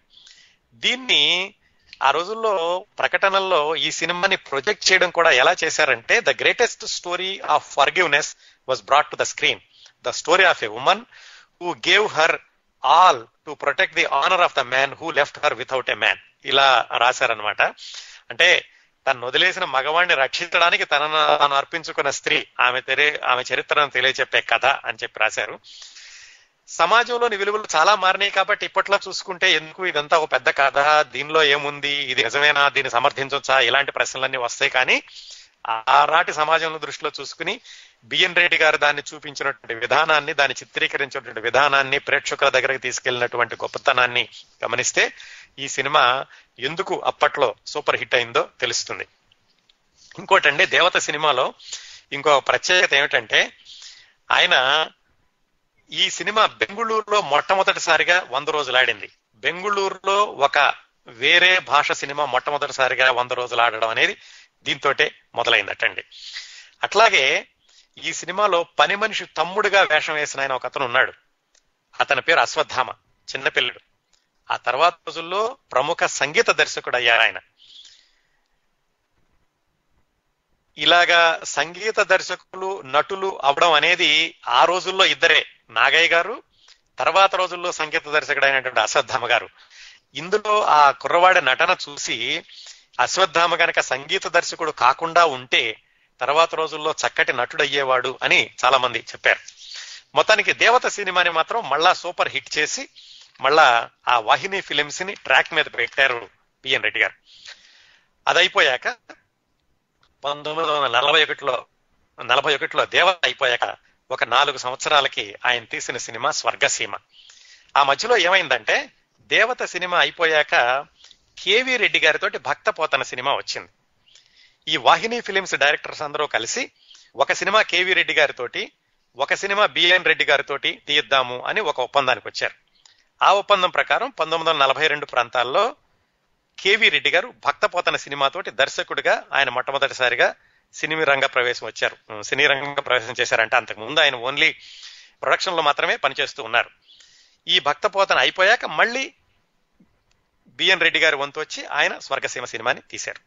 ఆ తర్వాత అలా ఒకళ్ళ ఒకళ్ళు వాళ్ళొక సినిమా వీళ్ళొక సినిమా అలా కొనసాగుతూ వచ్చింది అనుకోండి ఈ స్వర్గసీమ సినిమాని కూడా ఒక ఇంగ్లీషు సినిమా యొక్క స్ఫూర్తితోటి తీశారని చెప్తారు. చాలా మంది రెండు ఇంగ్లీష్ సినిమాలు రాస్తారు. బ్లడ్ అండ్ శాండ్ అని అలాగే ఇంకోటి పిగ్మాలియన్కి అంటారు కానీ అవి రెండు కూడా కరెక్ట్ కాదు.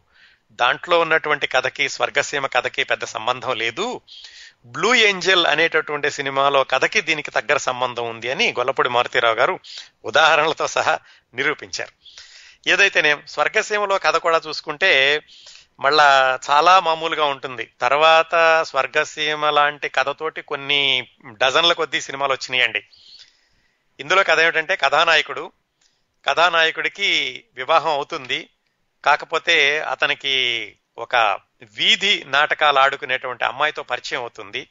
ఆ అమ్మాయి దగ్గరయ్యి ఆ అమ్మాయిని తీసుకుని అతను మద్రాసు వెళ్తాడు. ఆ అమ్మాయి పెద్దదవుతుంది సినిమాల్లోకి వెళుతుంది. ఆ అమ్మాయి సినీ నటి కూడా అవుతుంది. ఇతను మాత్రం ఇంటి దగ్గర కుటుంబాన్ని నిర్లక్ష్యం చేసి ఆ సినీ నటితోటే ఉండిపోతాడు. చివరికి ఆ సినీ నటి వేరే అతన్ని తీసుకుని వెళ్ళిపోవడం ఇతను నిర్లక్ష్యం చేయడంతో వెనక్కి వచ్చేసి మళ్ళా కుటుంబాన్ని ఏలుకుంటాడు. ఇది కథ. ఎన్ని కథలు వచ్చాయండి? కుటుంబాన్ని నిర్లక్ష్యం చేయడం వేరే అమ్మాయితో వెళ్ళిపోవడం ఆ అమ్మాయి ఇతన్ని ఆశయించుకుంటే మళ్ళీ వెనక్కి రావడం మళ్ళా భార్యతో కలిసి ఉండడం ఇలాంటి కథలు చాలా వచ్చినాయి తర్వాత. వాటికి ఆది ఈ స్వర్గసీమ సినిమా అని చెప్పుకోవచ్చు. స్వర్గసీమలో బిఎన్ రెడ్డి గారు చేసిన ఇంకొక ప్రయోగం ఏమిటంటే భానుమతి గారితోటి ఇంకా భానుమతి గారు ఎక్కువ సినిమాల్లో నటించలేదు. ఈ స్వర్గసీమ వచ్చేటప్పటికి ఆవిడ ఐదారు సినిమాల్లో నటించారనుకుంటాను. ఒక ఇమేజ్ అంటూ ఏమీ తెచ్చుకోలేదు ఆవిడ ఎక్కువగాను. ఆవిడతోటి దీంట్లో ఈ సినిమా నటి పాత్ర ధరింపజేశారు. అంటే ఒక విధంగా చెప్పుకోవాలంటే హీరోయిన్ ప్రధాన పాత్ర అనాలి కొంచెం వ్యాంపిష్ పాత్రగా కూడా ఉంటుందన్నమాట. దాంట్లో అది ధైర్యం చేసి ఆవిడతోటి ఈ సినిమాలో నటింపచేశారు అది కూడా ఎలా జరిగిందంటే ఆవిడ పంతొమ్మిది వందల ముప్పై తొమ్మిదిలో మొదలు పెట్టారు సినిమాల్లో వేయడం ఆవిడకి పద్నాలుగు సంవత్సరాల వయసులో. ఆ తర్వాత నాలుగు సంవత్సరాలకి అంటే ఆవిడకి పద్దెనిమిది పంతొమ్మిది సంవత్సరాల వయసు ఉన్నప్పుడు కృష్ణ ప్రేమ అనే సినిమాలో నటిస్తూ దానికి అసిస్టెంట్ డైరెక్టర్గా పనిచేస్తున్న రామకృష్ణ గారిని ప్రేమించి వివాహం చేసుకున్నారు. చేసుకుని ఇంటికి వెళ్ళిపోదాం అనుకున్నారు. ఇంకా సినిమాలు మానేసేసి ఇంటికి వెళ్ళిపోదాం అనుకుంటున్న రోజుల్లో బిఎన్ రెడ్డి గారు ఆవిడని సంప్రదించి ఈ ఒక్క సినిమాలో మాత్రం వేసేసి వెళ్ళండి మీరు మాత్రం వేస్తేనే బాగుంటుంది అని ఆయన ప్రోత్ ఆయన బాగా ఒత్తిడి చేయడంతో భానుమతి గారు ఉండిపోయి ఈ సినిమాలో నటించారు. ఈ సినిమా చివర్లో వచ్చేసరికి ఆవిడ గర్భవతి అవ్వడం ఆ తర్వాత నిండు నెలలతోటే ఈ సినిమాని పూర్తి చేశారు. ఈ సినిమా అయ్యా కూడా ఏమిటంటే కొడుకు పుట్టాక సరే కుమారుడు కోసం కొంచెం సంపాదన చేస్తే బాగుంటుంది అని ఆవిడ తర్వాత సినిమాల్లో కొనసాగడం అలా జరిగింది. ఒక విధంగా చెప్పుకోవాలంటే భానుమతి గారిని మద్రాసు వెళ్ళకుండా ఆపేసి ఆ తర్వాత సినీ రంగంలో కొనసాగడానికి పునాది వేసిన సినిమా ఈ స్వర్గసీమ అని చెప్పుకోవచ్చు అండి ఈ స్వర్గసీమ సినిమా కూడా చాలా అద్భుతంగా ఆడింది ఆ రోజుల్లోనూ. ఇంకా ఈ సినిమా ఇంకోటి చెప్పుకోవాల్సింది ఏమిటంటే దీనికి కథ రాసిన ఆయన పేరు చక్రపాణి గారు. అంతకుముందు ఆయన ధర్మపత్ని అని అక్కినే నాగేశ్వరరావు గారు బాలనటుడిగా వేసిన సినిమాకి మాటలు రాశారు. ఆయన తెనాల్లో ఉండేవాళ్ళు. ఆయన గురించి కూడా క్రింద సంవత్సరం చెప్పుకున్నాం మనం. ఆయనతోటి ఈ సినిమాకి మాటలు రాయించారు. కథ రాయించారు. నిజానికి ఆయన చెప్పారట బిఎన్ రెడ్డి గారికి. నాకేం రాయడం రాదండి అసలు సినిమా అంటే ఏదో ధర్మపత్రిలో రాశాను కానీ నాకు రాయడం ఇష్టం లేదు అంటే కాదు కూడదని బిఎన్ రెడ్డి గారు చెప్పి ఆయనతోటి కథ రాయించారు. కొన్ని మాటలు కూడా రాశారు. కాకపోతే బిఎన్ రెడ్డి గారికి ఎప్పుడు రాసే మాటలు రాసేటటువంటి సముద్రాలు గారు ఉన్నారు కదా ఆయనతోటి తర్వాత సంభాషణలు రాయించారు. కానీ చాలా వరకు చక్రపాణి గారు రాసినటువంటి సంభాషణలే దీనిలో వాడుకున్నారు అని చెప్పారు. అలాగే ఇందులో కథానాయకుడికి ఇద్దరు స్త్రీ పాత్రలు ఉన్నాయి కదా ఒకళ్ళు ఈ సినిమా యాక్ట్రెస్ అయినటువంటి భానుమతి గారు ఇంకొకటి కథానాయకుడు యొక్క భార్య. ఆ కథానాయకుడు నాగయ్య గారి భార్యగా వేసిన అమ్మాయి పేరు జయమ్మ. ఆవిడేమిటంటే కర్ణాటకలో గుబ్బి వీరన్న అని గుబ్బి నాటక సంస్థ అని ఉంది. ఇది మన సురభి నాటక సంస్థలాగా కర్ణాటకలో ఉండేది. ఆయన యొక్క భార్య జయమ్మ. ఈ సినిమాలో నాగయ్య గారి పక్కన గృహిణిగా వేశారు. ఇక్కడ ఒక ఆసక్తికరమైన విషయం ఏమిటంటే ఈ గురిన్న గారికి నలుగురు భార్యలు ఉండేవాళ్ళట.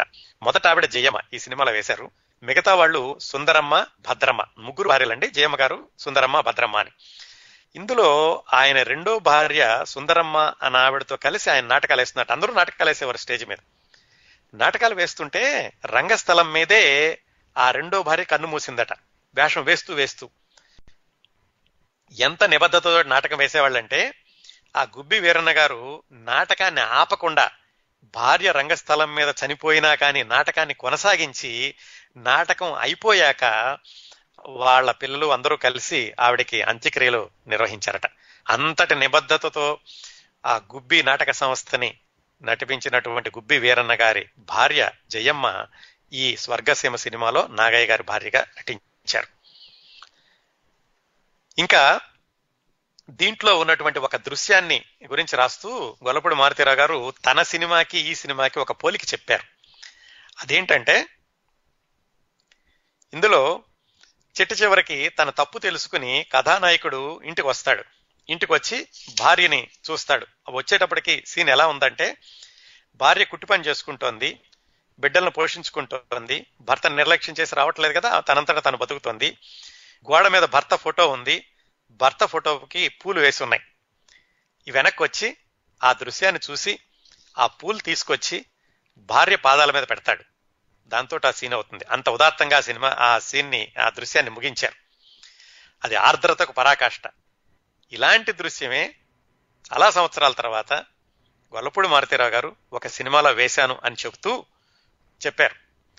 ఆయన మనిషికో చరిత్ర అనే సినిమాలో ఆయన రెండు మూడో సినిమానో నాలుగో సినిమానో గొల్లపూడి మారుతీరావు గారికి. దాంట్లో ఊరికే పోస్కూలు కబుర్లు చెప్తూ ఉంటాడు. అతనే పని చెయ్యడు. భార్య కష్టాలు పడి బిడ్డలను పోషిస్తూ ఉంటుంది. ఆ కష్టపడడంలో భార్యకి క్షయవ్యాధి కూడా వస్తుంది. చివరికి నాన్న చేసేటటువంటి సోమరితనం భరించలేక కూతురు నిలదీసి అడుగుతుంది ఏమిటి నువ్వేం చేస్తున్నావు? అమ్మ ఇంత కష్టపడితేను అని. అప్పుడు ఇలా అమ్మకి క్షయవ్యాధి కూడా వచ్చింది నీ మూలాన అని చెప్తుంది కూతురు.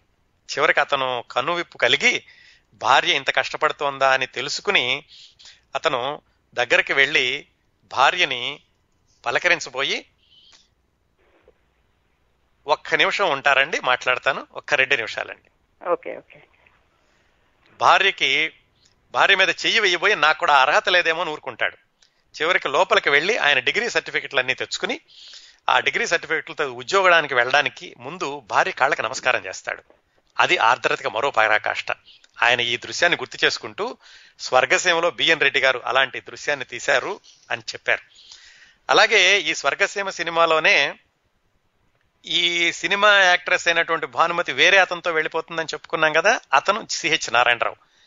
వాళ్ళ మీద ఒక పాట పాడేటప్పుడు సిహెచ్ నారాయణరావుకి నేపథ్య గానం ఎవరు చేస్తే బాగుంటుంది అని అప్పుడే మద్రాసు వచ్చిన కొత్త కుర్రాడితోటి పాట పాడించారు. ఆ కొత్త కుర్రాడే ఘంటసాల వెంకటేశ్వరరావు గారు. తర్వాత రోజుల్లో సంగీత దర్శకుడు ప్రముఖ గాయకుడు తెలుగు చలనచిత్ర రంగాల్లో ఒక తరాన్ని సృష్టించినటువంటి ఘంటసాల గారు మొట్టమొదటిసారిగా నేపథ్య గానం పాడింది స్వర్గసీమలో సిహెచ్ నారాయణరావు గారికి. ఈ సినిమాలో పాడినందుకటండి ఘంటసాల గారికి నూట పది రూపాయలు పారితోషికం ఇచ్చారట. నూట పది రూపాయలంటే ఎంత అంటే చెప్పాలంటే పంతొమ్మిది వందల నలభై ఐదులో అది ఎనిమిది తులాల బంగారానికి సమానం అటండి. అంత పారితోషికం ఇచ్చారు ఘంటసాల గారికి. పారితోషికం కంటే కూడా అవకాశం ఘంటసాల గారి గొంతు మొట్టమొదటిసారిగా సినిమాలో వినిపించడం అనేది ఈ చిత్రంతో జరిగింది. ఈ స్వర్గసీమలో ఇంకొక ప్రత్యేకత ఏమిటంటే మార్కస్ పార్క్లే. ఛాయాగ్రాహకుడు. ఆయన ఈ సినిమాతోటి ప్రవేశించారు. ఎందుకంటే ఇంతకు ముందంతా కె. రామనాథ్ గారు అన్న ఆయన బిఎన్ రెడ్డి గారికి స్క్రీన్ ప్లే ఛాయాగ్రహణం కూడా చేసేవాళ్ళు.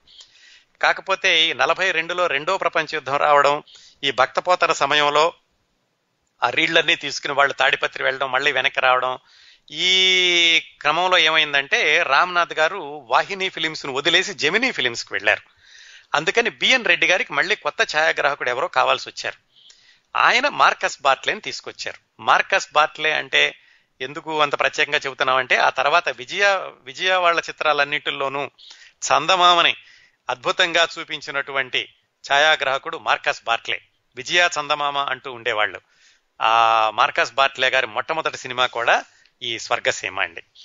అవండి ఆ స్వర్గసీమకి అన్ని ప్రత్యేకతలు ఉన్నాయి. అలాగే ఇందులో ఇంకొక పాట ఉందండి ఓహోహో పావురమా అనేది. ఆ రోజుల్లో సూపర్ డూపర్ హిట్ పాట అనమాట ఆ ఓహోహో పావురమా అనే పాట.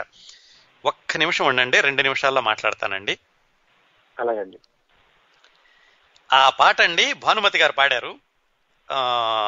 ఆ పాట కోసం అని చెప్పేసి ఈ సినిమా చూశాడు కుర్రాడు. ఒక తమిళియన్ కుర్రాడు. ఈ సినిమాని ముప్పై సార్లు నలభై సార్లు చూసి రోజు రూమ్మేట్స్తో చర్చిస్తూ ఉండేవాడట. ఆ పాటలో భానుమతి గారు ఎంత బాగా పాడారని. ఆ రోజుల్లో అతను నాటకాలు వేస్తూ ఉండేవాడు. తర్వాత రోజుల్లో తమిళ తమిళ చిత్రసీమని పరిపాలించినటువంటి శివాజీ గణేశన్ అండి ఆయన ఈ సినిమా చూసి భానుమతి గారికి పెద్ద ఫ్యాన్ అయి ఆ తర్వాత ఆయన సినిమాల్లోకి వచ్చాడు అనుకోండి భానుమతి గారితో కూడా చెప్పాట ఇలా మీ కోసం అని చెప్పి నేను స్వర్గసీమ సినిమా ఎన్నో సార్లు చూశాను అని. అదండి స్వర్గసీమ ప్రత్యేకతలు. ఈ సినిమా కూడా చాలా అద్భుతంగా ఆడింది రజతోత్సవాలు చేసుకుంది. మళ్ళా వాహిని ఫిలిమ్స్ వాళ్ళని ఒక మెయిన్ ట్రాక్లో పెట్టడమే కాకుండా వాళ్ళకి అత్యధిక లాభాలని ఆర్జించి పెట్టింది. మీకు సినిమా చెప్తానండి. ఈ సినిమా ఎక్కడైనా చూసినట్టుందేమో చెప్పండి. అనగనగా బాగా ఒక ధనవంతురాలైనటువంటి అమ్మాయి ఒక పేద అబ్బాయి వాళ్ళు కుటుంబంలో మేనమామ అనుకోండి అయితే బావవుతాడు అనుకోండి కాకపోతే అతను పేదవాడు ఈ అమ్మాయి బాగా ధనవంతురాలు. ఆ క్రమంలో ఈ ధనవంతురాలు ఇంకొక అతనితోటి వివాహం అవ్వడం కానీ ఇంకొక అతని దగ్గరికి వెళ్ళింది అనుకోండి. ఇంకా వివాహం చేసుకోలేదు. ఇంకొక అతని దగ్గర ఉండాల్సిన అవసరం వచ్చింది. ఈలోగా ఈ బావ ఎక్కడైనా బాగా సంపాదించి ఆ అమ్మాయి స్టేజ్కి వచ్చాక మళ్ళీ వెనక్కి వద్దామని వెనక్కి వచ్చాడు. ఈలోగా ఈ అమ్మాయి లేదు ఈ అమ్మాయి వేరే అతని దగ్గర ఉంది అని తెలిసింది. అక్కడికి వెళ్ళాడు. అక్కడికి వెళ్ళి అతను ఈ భావన రానివ్వలేదు. చివరికి రానిచ్చాడు అనుకోండి. అతనికి తెలిసింది వీళ్ళిద్దరూ ప్రేమించుకున్నారని. ఆ తీసుకెళ్ళినటువంటి అతను ఈ ధనవంతరాలైన అమ్మాయిని వాళ్ళ పేదవాడైన పేదవాడైన భేదవాడైనటువంటి భావని కలుపుతాడు. ఇది కదా చాలాసార్లు చూసాం కదా? ఇలాంటిది బహుశా రాధా కళ్యాణం లాంటి కథ కానివ్వండి లేకపోతే ఈ మధ్యన వచ్చిన సాంఘిక సినిమాలు చాలా వాటిల్లో ఇలాంటి కథ ఉంటుంది. ప్రేమించిన అమ్మాయి వేరే వాళ్ళతో వెళ్తే చివరికి అతను తెలుసుకుని ప్రేమించిన అబ్బాయిని ప్రేమించిన అమ్మాయిని కలపడం అనేది. వీటన్నిటికీ పునాది బహుశా మల్లీశ్వరి చెప్పుకోవచ్చండి. దీంట్లో ఏమిటంటే ఈ సాంఘిక చిత్రం కాదు చారిత్రాత్మక నేపథ్యం ఉన్నటువంటి కథ. స్థూలంగా చూస్తే కథ ఇలాగే ఉంటుందండి. మళ్ళీ కొంచెం ధనవంతరాలైనటువంటి అమ్మాయి అవునంతలో వాళ్ళలో. అలాగే కలిగిన కుటుంబం అనుకోండి వాళ్ళ ధనవంతరాలనే బదులు కలిగిన కుటుంబం అనుకుందాం. నాగరాజు నిరుపేద. చిన్నప్పటి నుంచి కలిసిమెలిసి పెరుగుతారు. వాళ్ళిద్దరూ ఒకళ్ళంటే ఒకళ్ళు ఇష్టపడతారని కూడా అనుకోవచ్చు. ఒకరోజు అనుకోకుండా శ్రీకృష్ణదేవరాయల కాలంలో జరిగినటువంటి కథ ఇది. శ్రీకృష్ణదేవరాయలు మల్లిని చూడడం చూసి ఆ అమ్మాయిని రాణివాసానికి ఆయన రమ్మను అని చెప్పి పల్లక్కి పంపిస్తాడు ఈలోగా నాగరాజు ఏమిటంటే బాగా సంపాదించుకుని వద్దామని అతను దేశాల మీద వెళ్తాడు. ఈలోగా మల్లిని శ్రీకృష్ణదేవరాయల రాణివాసానికి తీసుకెళ్తాడు. నాగరాజు వెనక్కి వచ్చేసరికి మళ్ళీ కనిపించదు. మల్లిని వెతుక్కుంటూ శ్రీకృష్ణదేవరాయల రాజవాసంలో ఉన్న రాణివాసంలో ఉందని చెప్పి అక్కడ ప్రవేశిస్తాడు శిల్పిగాను. అక్కడ వీళ్ళిద్దరూ కలుసుకుంటూ ఉంటారు. కానీ రాచరిక మర్యాదల ప్రకారం అక్కడ రాణివాసంలో ఉన్నటువంటి స్త్రీలు పరాయి పురుషుడితోటి మాట్లాడకూడదు. వీళ్ళిద్దరూ మాట్లాడుకోవడం చూసినటువంటి శ్రీకృష్ణదేవరాయలు వీళ్ళిద్దరి నేపథ్యం తెలుసుకుని వాళ్ళిద్దరిని కలిసి ఓ సుఖంగా జీవించమని చెప్పి వాళ్ళని వదిలేస్తాడు. అది కథ. ఇందులోనండి చెప్పుకున్నాం కదా ఇలాగా ఉన్నవాళ్ళు ఉన్న వాళ్ళ అమ్మాయి లేని వాళ్ళ అబ్బాయి వేరే వాళ్ళ దగ్గరికి వెళ్ళడం తర్వాత అతను తెలుసుకుని కలపడం ఇలాంటి కథలు తర్వాత చాలా వచ్చినాయి అనుకోండి. శ్రీకృష్ణదేవరాయల నేపథ్యంలో వచ్చిన ఈ కథకి పునాది ఎక్కడ పడిందంటే బిఎన్ రెడ్డి గారు తన మొట్టమొదటి సినిమా వందే మాతరం తీసేటప్పుడు ఒక దృశ్యం ఉంది. నిరుద్యోగి అయినటువంటి ఆ మిత్రుడు నిరుద్యోగి అయినటువంటి కథానాయకుడు కొంతమంది మిత్రులతోటి కలిసి హంపి వెళ్తాడు. అక్కడ హంపి విరూపాక్ష దేవాలయంలో అతను విహరిస్తూ ఉన్నప్పుడు ఆ దృశ్యం తీసేటప్పుడు బిఎన్ రెడ్డి గారికి అనిపించిందట. ఆహా ఇక్కడే కదా కొన్ని శతాబ్దాల క్రిందట శ్రీకృష్ణ దేవరాయలు నిలబడి విరూపాక్ష దేవునికి పూజ చేశాడు. ఈ ప్రదేశంలోనే కదా శ్రీకృష్ణదేవరాయల నేపథ్యంలో ఏదైనా సినిమా తీస్తే బాగుంటుంది అని అప్పుడు అనిపించింది. ఎప్పుడండి? పంతొమ్మిది వందల ముప్పై తొమ్మిదిలో. ఆ తర్వాత పన్నెండు సంవత్సరాలకి ఆయన కళ నిజమైంది ఎట్లా? మల్లీశ్వర సినిమాతోటి ఈ కథ ఎలా తీసుకుందాము? ఈ కథ శ్రీకృష్ణదేవరాయల నేపథ్యంలో ఉండే కథ అనుకున్నారు కదా? అలా ఆయన వెతుకుతూ ఉన్నప్పుడు ఒక నాటకం ఆయన కంటపడింది. ఆ నాటకం రేడియో నాటకం. ఆ నాటకం రాసింది బుచ్చుబాబు గారు. బుచ్చుబాబు గారు అంటే తెలుగు సాహిత్యంతో ఏమాత్రం పరిచయం ఉన్న వాళ్ళకైనా తప్పనిసరిగా తెలియాలి. చివరకు మిగిలేది అనే ఒకే ఒక్క నవల రాసి తెలుగు సాహిత్యంలో చిరంజీవిగా మిగిలిపోయిన రచయిత బుచ్చుబాబు గారు. ఆయన రేడియోలో పనిచేసేవాళ్ళు. రేడియోలో పనిచేసేటప్పుడు ఆయన రాయుల కరుణ కృత్యం అని ఒక నాటకం రాశారు. అది భారతి అని మాసపత్రికలో వచ్చింది. ఆ రేడియోలో ఆ నాటకం వేసేటప్పుడు దానికి ముందు మాట చెప్పింది కూడా బిఎన్ రెడ్డి గారే. ఆ నాటకాన్ని చూసి ఆయన సినిమాగా చేద్దామన్నారు. అయితే దాంట్లో ఒక మార్పు అడిగారు. దానిలో ఎలా ఉంటుందంటే రాయల వారు ఈ అమ్మాయిని తీసుకుని వెళ్ళి భార్యగా ఉంచుకోవడానికని తీసుకెళ్ళాడు అని చెప్పారు. భార్యగాని కాదు కొంతమంది ఏంటంటే రాజులు ఆ రోజుల్లో ఇలా వాళ్ళకి ఇష్టమైనటువంటి అమ్మాయిలను తీసుకెళ్ళి వాళ్ళ తల్లిదండ్రులకి డబ్బులు ఇచ్చి కొనుక్కోవడం లాంటిది అనుకోండి అలా తీసుకెళ్ళి తన రాణివాసంలో ఉంచుకునేవాళ్ళు. అలాగా ఉంది కథలో. కానీ బిఎన్ రెడ్డి గారు ఏమన్నారంటే అలా పెడితే శ్రీకృష్ణదేవరాయల యొక్క క్యారెక్టర్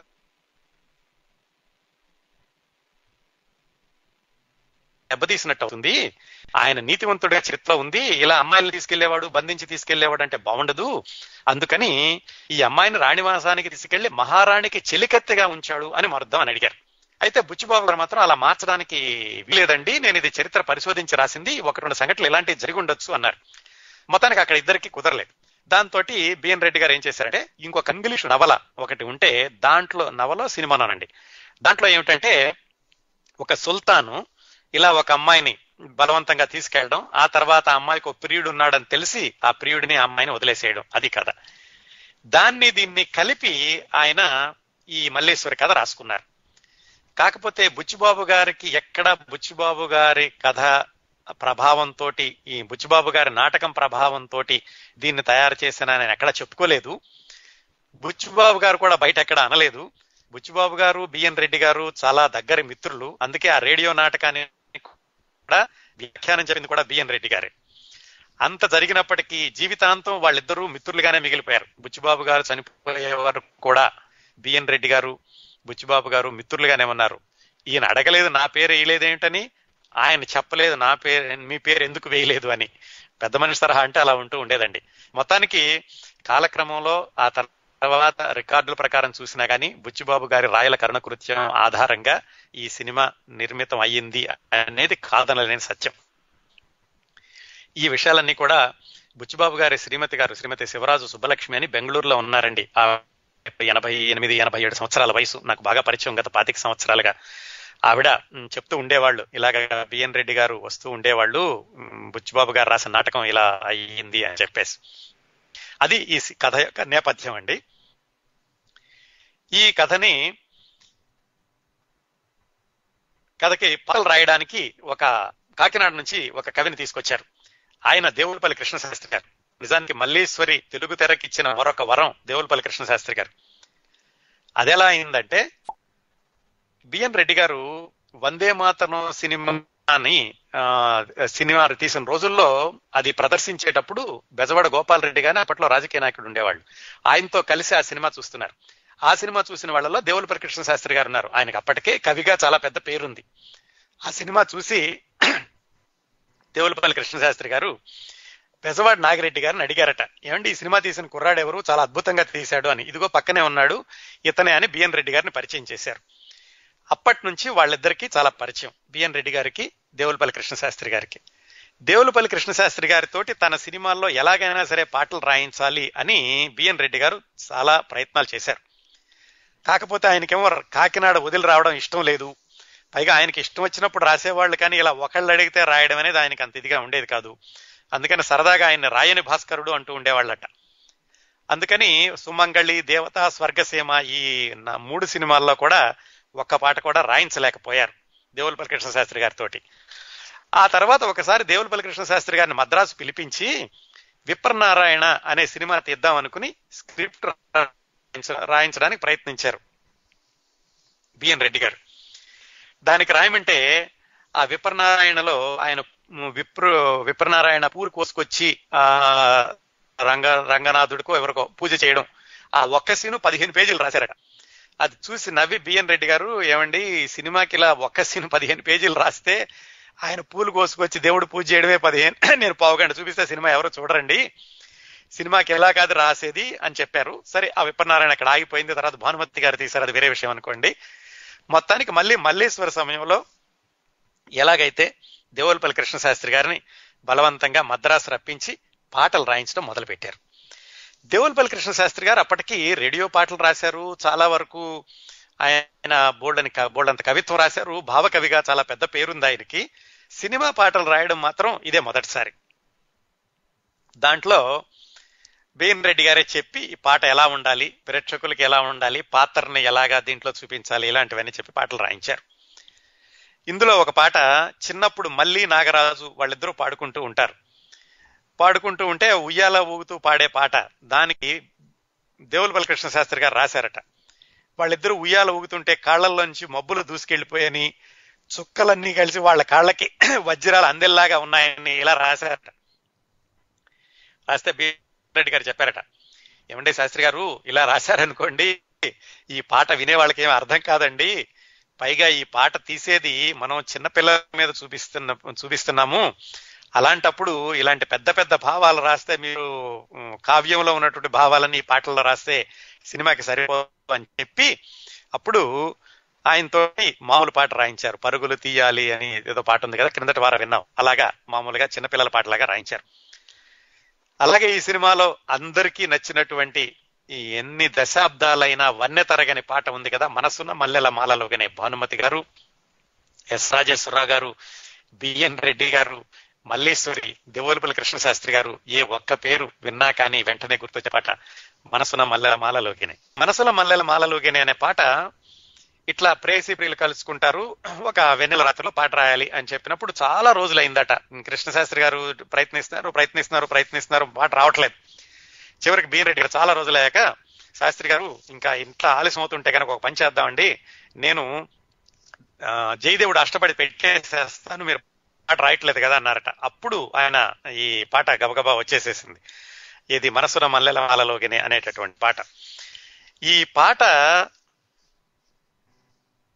లో ప్రత్యేకత ఏమిటంటేనండి పల్లవి చరణం అంటూ ఉండదు. ఒక భావగీతం లాగా ఉంటుంది ఒక కవిత లాగా ఉంటుంది. అలా వరసనే వచ్చేస్తూ ఉంటుంది. మళ్ళా మళ్ళా పల్లవి మళ్ళీ మళ్ళీ పునరావృతం అవడం ఇది ఉండదన్నమాట ఈ పాటలోను.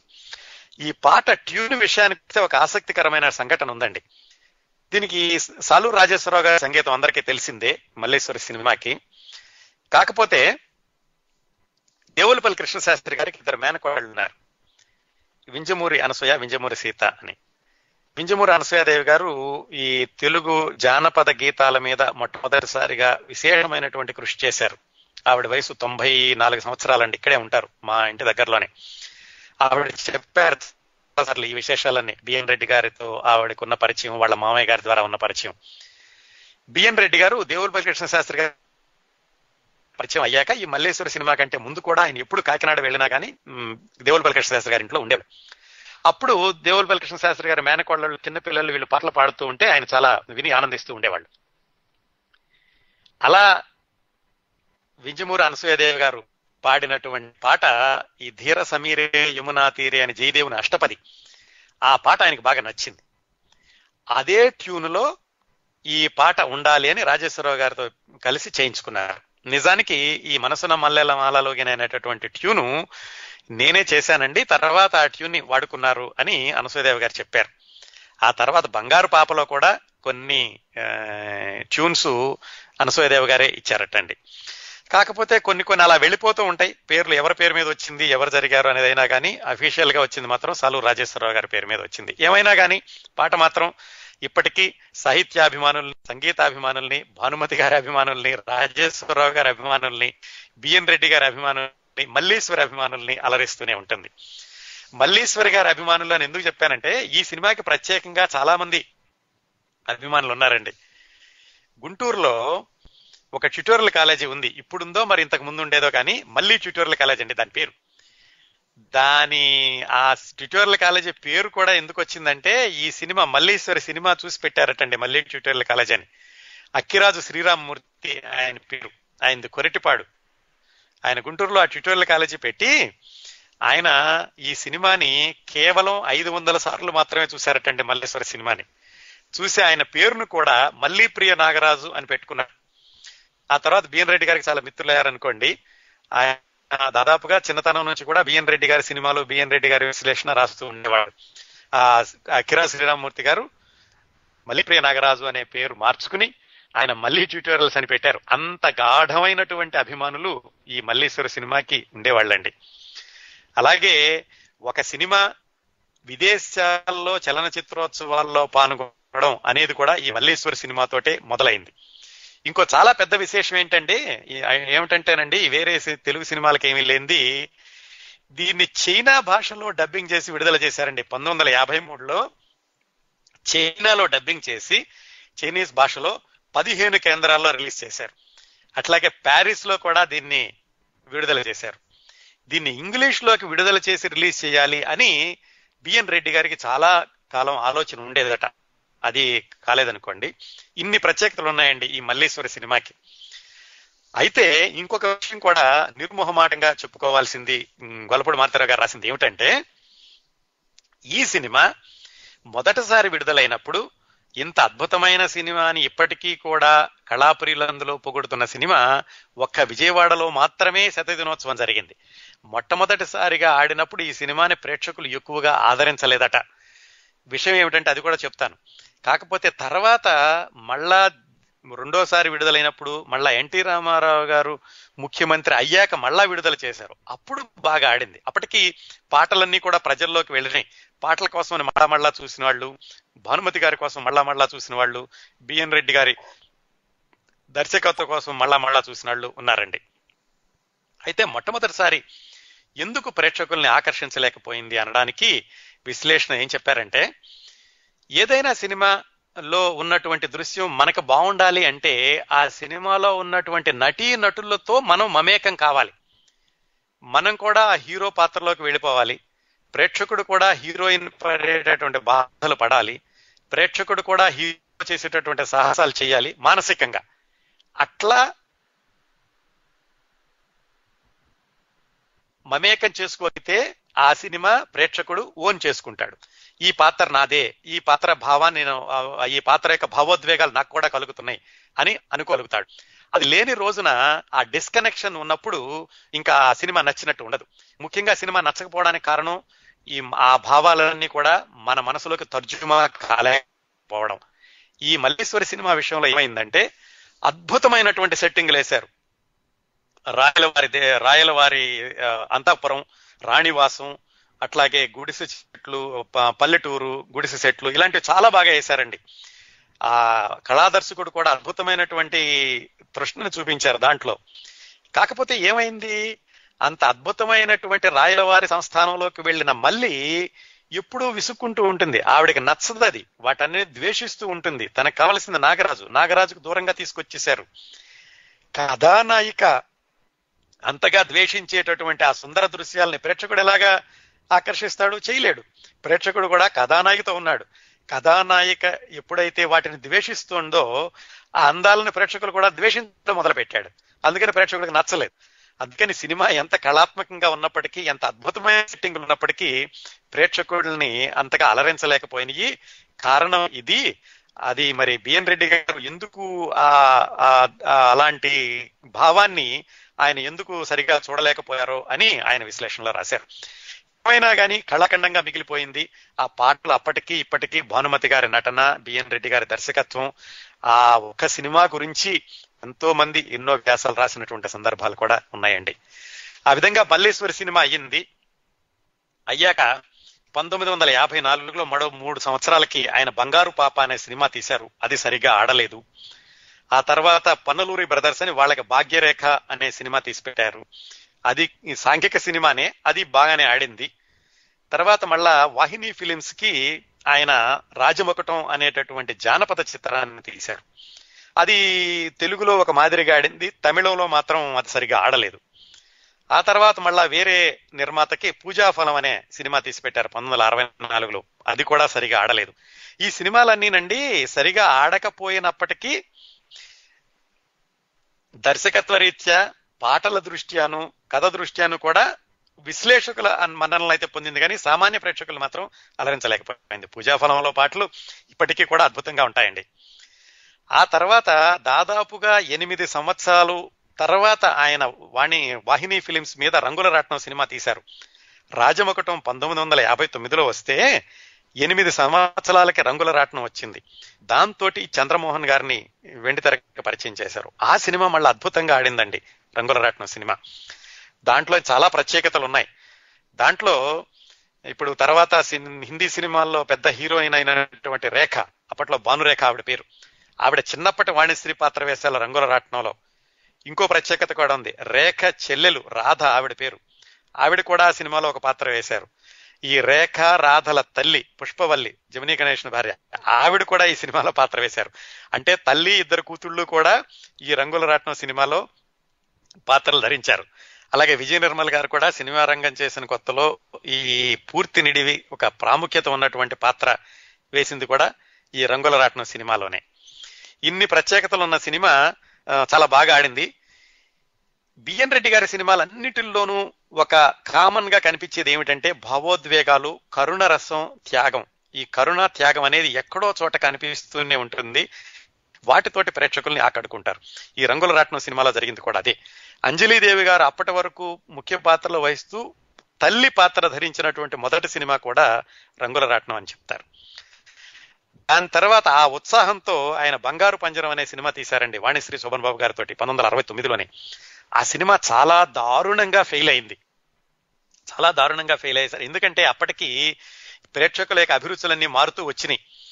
బిఎన్ రెడ్డి గారు ఆ ప్రేక్షకుల యొక్క అభిరుచులను కొంచెం దూరంగా ఉండడం మొదలైంది. అందుకని ప్రేక్షకుల్ని చేరుకోలేకపోయారు.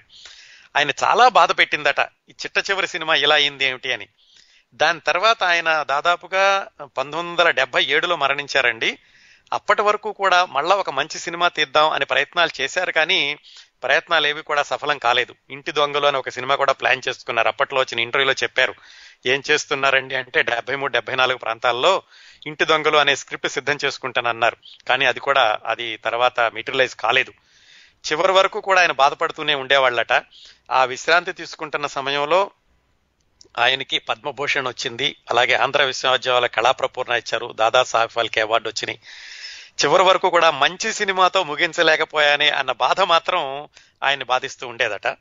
పంతొమ్మిది వందల డెబ్బై ఏడు నవంబర్ ఎనిమిదో తారీఖున అరవై తొమ్మిదో ఏట ఆయన కన్నుమూశారండి అంతకుముందు పదిహేను పదహారు సంవత్సరాల కిందటమే వాళ్ళ అమ్మాయి ఒక అమ్మాయి చాలా చిన్న వయసులోనే చనిపోయారు. అప్పటి నుంచి కూడా చాలా బాధగా ఉండేవాళ్ళట. ఈయన చనిపోయిన మూడు సంవత్సరాలకో నాలుగు సంవత్సరాలకో ఆయన భార్య కూడా మరణించారు. ఆయన మనవరాళ్ళు మాత్రం ఇప్పటికీ కూడా ప్రముఖమైనటువంటి స్థానాల్లో ఉన్నారు అని గొల్లపూడి మారుతిరావు గారి పుస్తకంలో రాశారు. అదండి బిఎన్ రెడ్డి గారి సమగ్ర చరిత్ర చివరిలో కొంత కొంత కుదించాల్సి వచ్చింది సమయాభావం వల్ల. నిజానికి ఆయన ఒక్కొక్క సినిమా గురించి మనం నలభై ఐదు నిమిషాలు మాట్లాడుకోవచ్చు.